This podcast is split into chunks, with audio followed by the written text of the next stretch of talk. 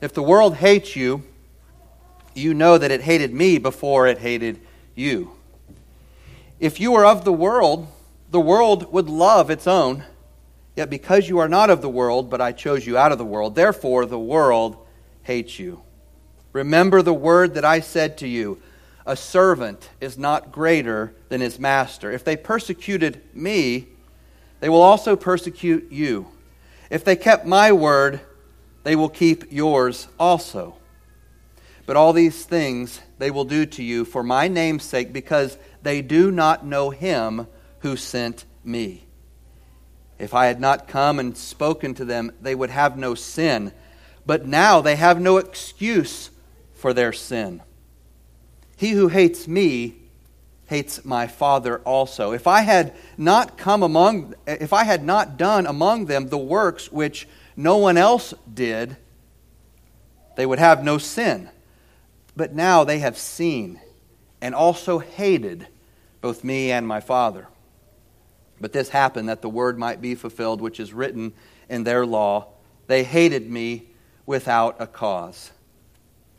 But when the Helper comes, whom I shall send to you from the Father, the Spirit of truth who proceeds from the Father, he will testify of me. And you also will bear witness because you have been with me from the beginning. These things I have spoken to you that you should not be made to stumble. They will put you out of the synagogues. Yes, the time is coming that whoever kills you will think that he offers God service. And these things they will do to you because they have not known the Father nor me. But these things I have told you, that when the time comes, you may remember that I told you of them. Thus far, the reading of God's word. This is the word of the Lord. Amen. Let's pray. God, Father, bless the reading and preaching and hearing of your word today, here in this place. Convict us, encourage us, open our eyes, and give us the grace and the courage to repent of those sins that we see and to walk in the truth, to walk with your Spirit. Help us to do this in the name of Jesus. Amen. Please be seated.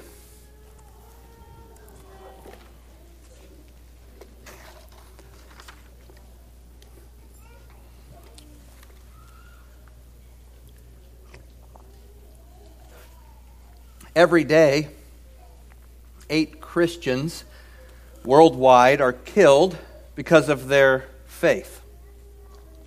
Every week, 182 Christian, uh, Christian buildings, Christian structures, sanctuaries are attacked, oftentimes with Christians inside. Every month, 309 Christians are imprisoned unjustly. These are the numbers reported in the 2020 World Watch List put out by Open Doors. They do an annual, annual report on these things. And the same study indicated that, that during the same year, in the top 50 countries where Christians are most persecuted, not the only countries, but the top 50 where Christians are most persecuted, 260 million Christians suffered high to severe levels of persecution, and that number was up 15 million from the year before. In 2019, 40 nations scored very high on the persecution scale. In 2020, 45 nations registered very high. According to Open Doors, one in eight Christians worldwide, worldwide face significant high or very high or extreme levels of persecution. Two in five Asian Christians now face at least high level persecution. We, we need to remind ourselves of these, these kinds of statistics regularly for at least two reasons. The first reason is that Hebrews 13:3 says, "Remember those in prison as if you were their fellow prisoners. Remember those who are mistreated as if you yourselves were suffering." The second reason, the one we'll focus more on today, is that we or our children or our grandchildren may someday face high or very high or extreme levels of persecution. God has protected us from that so far. M- most, if not all of us here in, in this room, here today, have only ever faced low or very low levels of persecution because of our commitment to Christ. But there's no guarantee that this will continue. Our nation and our culture continue to find new ways to express their hatred toward God, toward His Messiah, and toward His people. So we shouldn't be surprised if our low and very low levels of persecution turn into medium and even high level persecution during our lifetimes. In fact, this is what Jesus and the New Testament exhort us to be ready for, to be prepared for. More important than preparing for an economic meltdown is preparing your faith and the faith of your children, your descendants, to be tested by severe maltreatment. Are you prepared to count it all joy when you suffer severely for the name of Jesus. A few weeks ago, I preached on Revelation 12, which says that Satan is, is presently enraged. He's full of great wrath, it says, because of his defeat at Calvary. And in response to this defeat, Romans 12 17 says that the devil, the dragon, he's called, continues to make war with those who keep the commandments of God and have the testimony of Jesus Christ.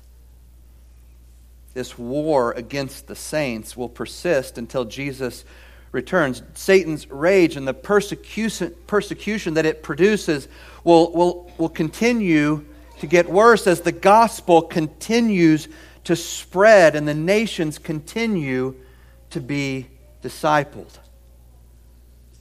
In today's sermon text from John 15 and 16, Jesus warns his disciples that the world will hate the church just as surely as it hated him. And, and in their hatred of us, the world will lash out at us. In John 15, 18 to 25, Jesus explains why the world hates Christians. And then in John 15, 26 to 16:4, Jesus tells us how to respond to this hatred. What do we do when we face this kind of hatred? But first, let's remember where we are in the story in John's Gospel, starting in chapter 13 and going all the way through chapter 17. John records Jesus' teachings, his, his instructions to his followers on the eve of his death, on the, on the Thursday night before his Friday crucifixion. And so Jesus has been preparing his disciples to follow him, to seek his kingdom, to live righteously after he returns to heaven. And he's focusing on forming the, his, his church, his body, this new community that the world will recognize as something supernatural because of its fruit, because of its love. Last week we saw that four of these fruits are obedient love for Christ, sacrificial love for one another, unspeakable joy, and empowered prayer. Now Jesus turns his attention to the world's hatred in the midst of this. The, the world's hatred directed at this new community that he's forming, that he will establish principally in his death on the cross and his resurrection.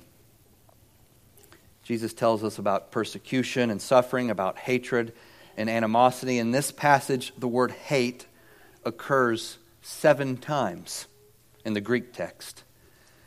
And so there's a fullness or a completeness to the world's hatred of Christ and his people. And Jesus explains the reasons for this hatred. And then he arms his disciples to face it.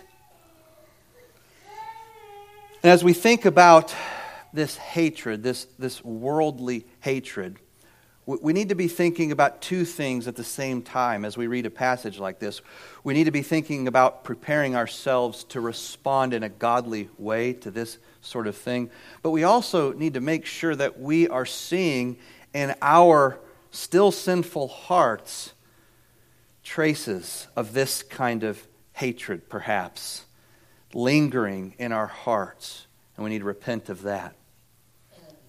But, but primarily, Jesus is equipping. He's informing and equipping. He's making sure that we're not surprised by the sort of things that we will face. So, why does the, why does the world hate Christians? Verses 18 to 25 give five reasons. The first reason the world hates Christians is that it hates Jesus. Verse 18 if the world hates you, you know that it hated me before it hated you. So if Jesus was hated, so will you be hated if you're one of his followers. It's just, it's, it's guaranteed. And did the world hate Jesus? Well, less than 24 hours after Jesus spoke these words, he was arrested on trumped up charges, tried for crimes he didn't commit, mocked, beaten, and crucified as a criminal. The whole world, Jews and Gentiles alike, hated Jesus, and, and it continues to hate Jesus, even as the gospel continues to make inroads. The second reason the world hates Christians is that Jesus has called us out of the world. Verse 19 If you were of the world, the world would love its own. So if you were in if you were of the world, you'd be loved by the world. Yet because you are not of the world, but I chose you out of the world, therefore the world hates you. So when Jesus called to himself these disciples and us, he called us out of something. He didn't call us out of a vacuum. He called us out of the domain of darkness. He rescued us out of the ranks of rebellion. And those who are still in that rebellion, who are still in that darkness, hate us for being called out of it, for being pulled out of the mire that they're still in. D.A. Carson writes in his commentary quote, former rebels who have, by the grace of the king, been won back to loving allegiance to their rightful monarch are not likely to prove popular with those who persist in rebellion. End quote. 1 Peter 2 9 says, But you are a chosen race, a royal priesthood, a holy nation, a people for his own possession. The King James says, a peculiar people that you may proclaim the excellencies of him who called you out of darkness into his marvelous light. So, if, if we're a chosen race, a royal priesthood, a holy nation, and a peculiar people, and we've been called out of darkness into the marvelous light, then we must flee every temptation to fit in to that darkness, to fit in with the world. And we must recognize that the temptation can be strong. It's probably been stronger at certain times of your life.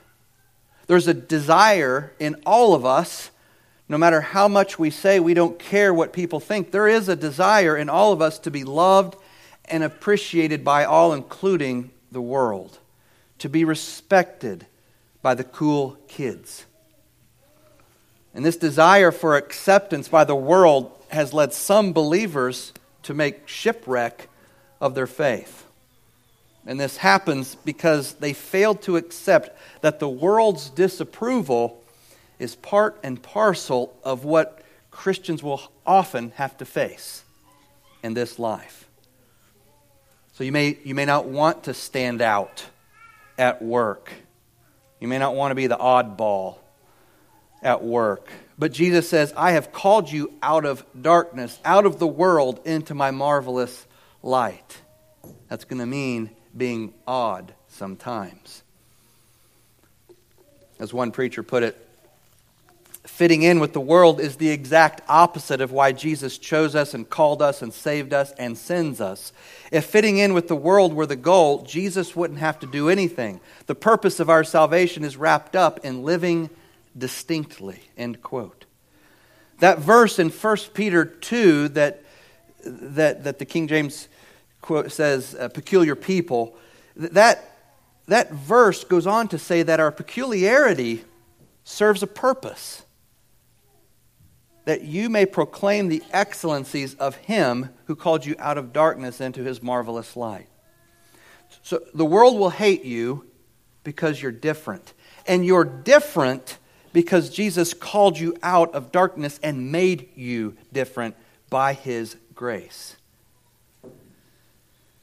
And your difference is not merely on the surface, it's not merely external. It goes all the way down to your core if you've, made, if you've been made different by Jesus.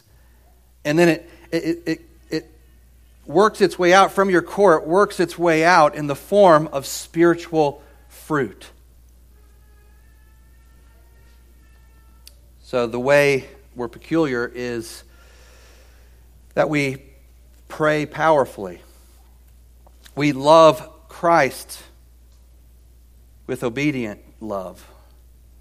We rejoice with unspeakable joy, and we love one another sacrificially. All of this is impossible for the worldly person, and even for some professing Christians who, are not vitally connected to the vine, Jesus Christ. To be called out of the world to me, means to be a follower of Jesus. And, and where, does, where did Jesus go? Where are we following him? To the cross. As someone said, you can't follow a crucified Savior and not expect a cross. If our sinless Lord died because of the world's hatred, we shouldn't be surprised if, if something similar happens to us, especially since we are not sinless. It's helpful to remember that while worldly hatred is personal, no doubt it's personal, hatred is always personal, it's not directed primarily at you. You're not the main target. I'm not the main target. According to verse 20, Jesus is. You see, the third reason that the world hates Christians is that we serve the one the world hates. Verse 20 Remember the word that I said to you a servant is not greater than his master. If they persecuted me, they will also persecute you. If they kept my word, they will keep yours also. When the world hurts Christians, it's primarily about Jesus, not us.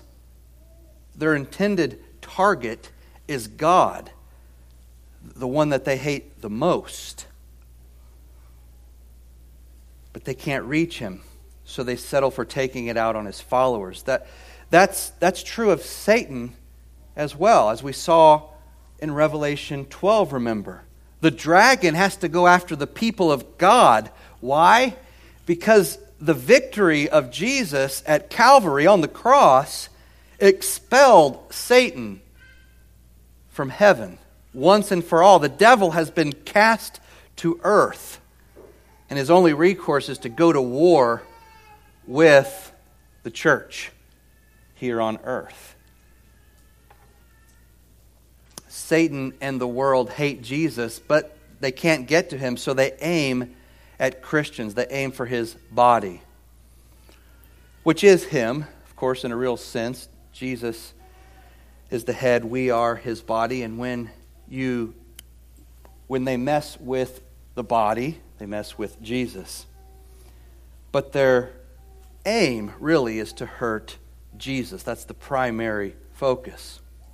Think of Acts 5 40 and 41. They, that is the, the Jesus hating religious leaders, Pharisees, they called the apostles in and had them flogged, beaten. Then they ordered them not to speak in the name of Jesus and let them go. The apostles left the Sanhedrin, rejoicing because they had been counted worthy of suffering disgrace for the name. Not for themselves, but for the name. These, the grievance of, the, of these religious leaders was not with the disciples primarily, it was with the disciples' master. They they flogged the followers because they hated the one they followed. And the, the disciples got this. They understood exactly what was happening. And it's why they rejoiced when they were beaten, because they were counted worthy to suffer for the name of Jesus Christ. Many, many baptized Christians never come face to face with the worldly hatred here like this because they don't follow Jesus. If you're, if you're a football player, then the other team won't worry about you just because you're wearing the other team's jersey.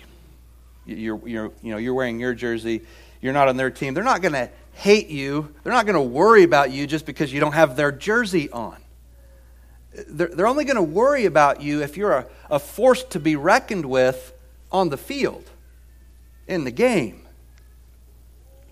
Satan and the world only hate the Christians who actually play for Jesus. They're not worried about you just because you're wearing a Christian jersey.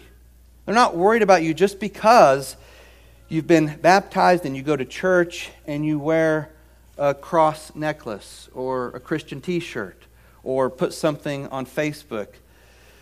They're only worried about you if you're a force to be reckoned with in the world, on the playing field.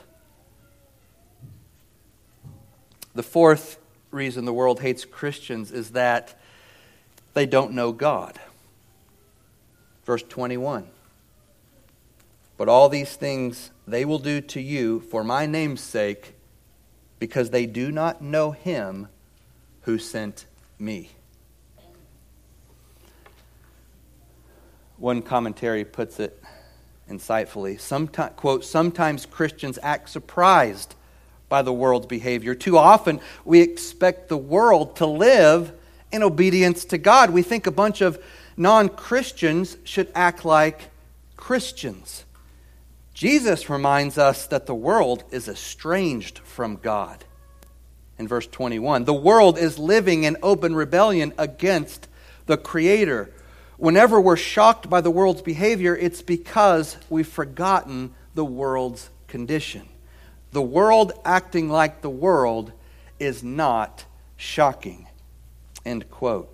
So we can't expect to change the world through political reform or with persuasive arguments or by imposing God's law on society. The change must happen at the heart level first. A, a person and persons, communities, institutions, they, they must be changed by the gospel from the inside out before anything good and fruitful can happen. Until a person knows God, he hates God, and ultimately, he will hate everything God is about, even if that hatred is not always made manifest entirely. The fifth and final reason the world hates Christians is that Jesus has exposed their sin. And this might be perhaps the main one. It's the one Jesus focuses on the most, on the most at least in this in this passage. Look again at verses 22 to 25. if I had not come and spoken to them, they would have no sin. But now they have no excuse for their sin. He who hates me hates my Father also. If I had not done among them the works which no one else did, they would have no sin. But now they have seen and also hated both me and my Father. But this happened that the word might be fulfilled which is written in their law. They hated me without cause. Of course, Jesus is not saying that they're literally without sin until he exposed it with his words and his deeds. What he's saying is that now their, their sin that was already there can be seen for what it is. Being a faithful Christian means dealing with hatred that's without cause. Often, this worldly hatred that, that Jesus is talking about here will come from outside the church. In Jesus' case, it came primarily from those within the household of God, from his chosen people that he came to save and rescue. Jesus came to his own people preaching and teaching like no one had. He did miracles, he says, that no one had done ever. He was removing the darkness from Israel and restoring her to health. And the people hated him for it. They had their own stated reasons for hating Jesus. They accused him of all kinds of things for deceiving the people, for destroying their theological traditions. But most of their charges, we know, were composed of lies and half truths. And so in verse 25, Jesus quotes Psalm 69 4 and simply says that their hatred is without a cause. Now, he doesn't mean that there was literally no cause whatsoever, right? What he's saying is there's no legitimate cause, no good reason. So, why did they hate Jesus? What was the illegitimate cause? Well, they hated him perhaps most of all because he exposed their guilt and their shame, their sin. He, he, he, he tore off the roof and he shined a bright light on their nakedness. The light of the world entered the world that had become pitch black by sin, and he shone like the July sun at midday. He exposed the wickedness for what it was, and instead of repenting, these false believers desperately looked for a dark place to hide. John 3:19 and this is the condemnation that the light has come into the world and men loved darkness rather than the light because their deeds were evil. That's that's the natural response of worldly hatred is to retreat to darkness. Worldly, hate, worldly hatred often lashes out because of a guilty conscience. The words and deeds of Christ expose the world's sin and then trigger its hatred. And how should we respond to this hate? Not with anger, not with vengeance, but with a sort of sympathy when he was being stoned, Stephen echoed the words of Christ on the cross. Stephen said, Lord, do not hold their sin against them. Jesus says elsewhere, Love your enemies and pray for those who persecute you. So, this, this should be how we train ourselves. This, this should be the, the, the knee jerk response to this kind of maltreatment the love, the sympathy of Jesus and Stephen and of Christians throughout the ages who have endured persecution, fiery trials. Verse 26 through verse 4 of chapter 16 answer the question how should believers respond to the world's hatred in a little bit more depth? The first answer Jesus gives is to keep bearing faithful witness, keep testifying to the truth, to Jesus Christ. Look at the last two verses in John 15. But when the Helper comes, whom I shall send to you from the Father, the Spirit of truth who proceeds from the Father, he will testify of me. And you also will bear witness because you have been with me from the beginning. So there's a twofold promise here in these two verses. Verse 26 promises that the Spirit will bear witness, and then verse 27 promises that believers will testify or bear witness. And this is really one promise. It's one twofold promise. The point is that the Spirit will empower believers to testify of the truth, to testify about Jesus. The Spirit who lives in you helps you to speak the truth about Jesus Christ, your Savior. You aren't left to bear witness on your own, with your own resources.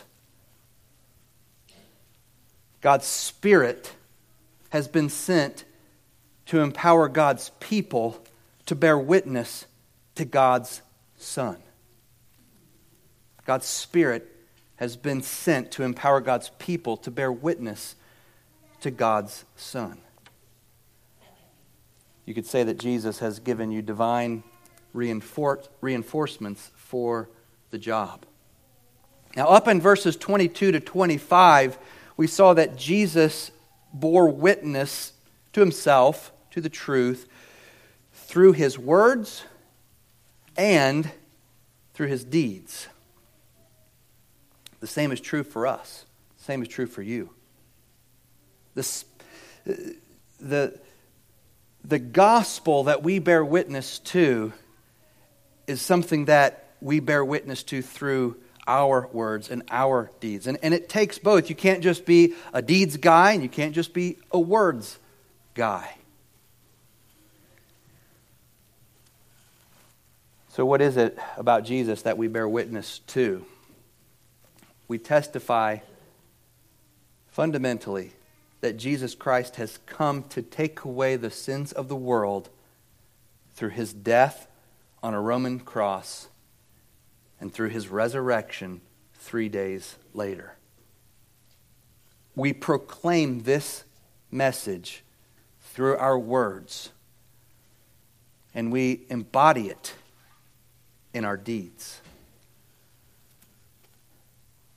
If you're imitating your master well, your words and deeds will often have the same effect that Jesus' words and deeds had Jesus' words and deeds exposed sin.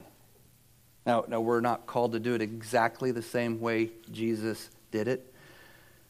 But, but love does compel us to be honest about sin, starting with our own sins, of course, but also about the sins of those who don't know God. And even those who do know God but cannot see their sins. Whatever God calls sin, we must call sin, starting in our own hearts, identifying our own sin first. And, and one of the reasons we should practice biblical hospitality with, with one another, but also with outsiders, is that the message of the gospel that we want to take to these outsiders is offensive.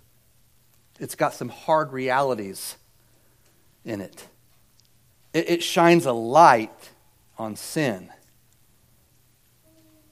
To present the truth honestly, we must tell a sinner that he is guilty before God, and we must tell him what his destiny is, what his future is. But, but the purpose of the gospel's offense is to bring them into the family of God. Through the cross, through repentance, through faith in Jesus. Hospitality, then, is a, is a gospel deed because it reflects the love and the reconciliation and the fellowship that God offers to the world in Jesus. So you can see how they go hand in hand word and deed. Hospitality in presenting the gospel. Maybe that's something that we can work on as a congregation is not only hospitality to one another, but hospitality to the world, to those outside, showing them in word, eh, eh, showing them in deed, and saying to them in word the truth about Jesus. The book Exalting Jesus in John, that I've quoted from already a few times in this series, it sums it up this way quote, bearing witness to Jesus requires honesty about sin and a willingness to be rejected. No one enjoys rejection. We guard our feelings and friendships to prevent rejection. We'll often cut off, cut off a relationship, relationship if it seems headed for rejection. When it comes to witnessing about Jesus, we must embrace rejection. In rejection, we find fellowship with Jesus. Jesus was rejected. And when his people are rejected on his account, we find unique fellowship and identification with him. When we fear rejection by the world, we refuse to be identified with Jesus. Rejection by the world means we've joined Jesus outside the camp where the criminals go, where the despised are sent, where the scum go to die. Whom do we want to be accepted by? Those inside the camp will accept us as long as we're willing to stay silent about Jesus. Or we can speak up face rejection and choose to go where Jesus is, outside the wall, outside the circle, outside the city limits. The fear of being hated and rejected by the world often keeps us from speaking about Jesus. Don't stop witnessing. If you've been silent, start speaking now. Jesus sent the Holy Spirit to help you share the truth about him. End quote. The second answer Jesus gives to the question, how do believers respond to this hatred, is to stand firm, to persevere to the end. Don't stumble, Jesus says here in the text. Look at the beginning of John 16. We'll read halfway through verse 4. These things I have spoken to you that you should not be made to stumble. They will put you out of the synagogues. Yes, the time is coming that whoever kills you will think that he offers God service. And these things they will do to you because they have not known the Father nor me. But these things I have told you that when the time comes, you may remember that I told you of them. Here, Jesus is honest with his followers about the cost of discipleship. He didn't promise it would be easy, he didn't promise health and wealth and luxury and tranquility. He said that they would throw you out of the religious gatherings. And, and some of you will be killed. I often wonder what the prosperity gospel proponents do with passages like this. Following Christ makes you rich spiritually, but it comes at a great cost. Anyone who tells you that following Christ is the best, is the best path to worldly prosperity is selling you something. Following Jesus often leads to pain in this life.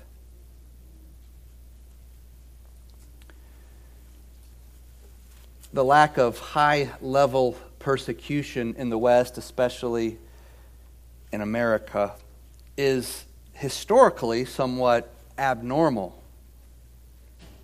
The history of the church is, is filled with martyrs. And today, more Christians face significant persecution than any other time. As the early church theologian Tertullian famously put it, the blood of the martyrs is the seed of the church. And our, our family history is filled with bloody martyrdom. And so we might ask why have so many Christians been willing to pay such a high price to follow the Lord, to follow Christ? And the simple answer is that the prize is worth it. And when I said prize, what did you think of? The prize is Christ Himself. Jesus Himself is worth your cross, your pain. He's, he's worth whatever price you have to pay in this fallen creation where we deal with all kinds of aches and pains physically, spiritually, emotionally. He's worth the price that you must pay. In the face of persecution, don't stumble. Don't think it strange or tragic.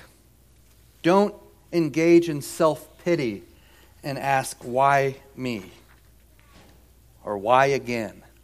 Instead, rejoice and give thanks that, that God's Spirit is equipping you, giving you everything that you need to suffer for and with Jesus, to share in his suffering faithfully for his sake. 1 Peter 4 12 to 14 says, Beloved, do not be surprised at the fiery trial when it comes upon you to test you, as though something strange were happening to you. But rejoice insofar as you share Christ's sufferings, that you may also rejoice and be glad when his glory is revealed. If you are insulted for the name of Christ, you are blessed because the Spirit of glory and of God rests upon you. The, the greatest danger that we face in times of fiery trials is not physical, but spiritual. In fact, our, our greatest danger all day, every day, is the temptation to believe that this life is more valuable than Jesus. And this, tip, this temptation takes a particular shape in the midst of fiery trials. But David says in Psalm 63 3, because of your steadfast, because your steadfast love is better than life, my lips will praise you. Because your love, your, your chesed, your steadfast love is better than life, my lips will praise you.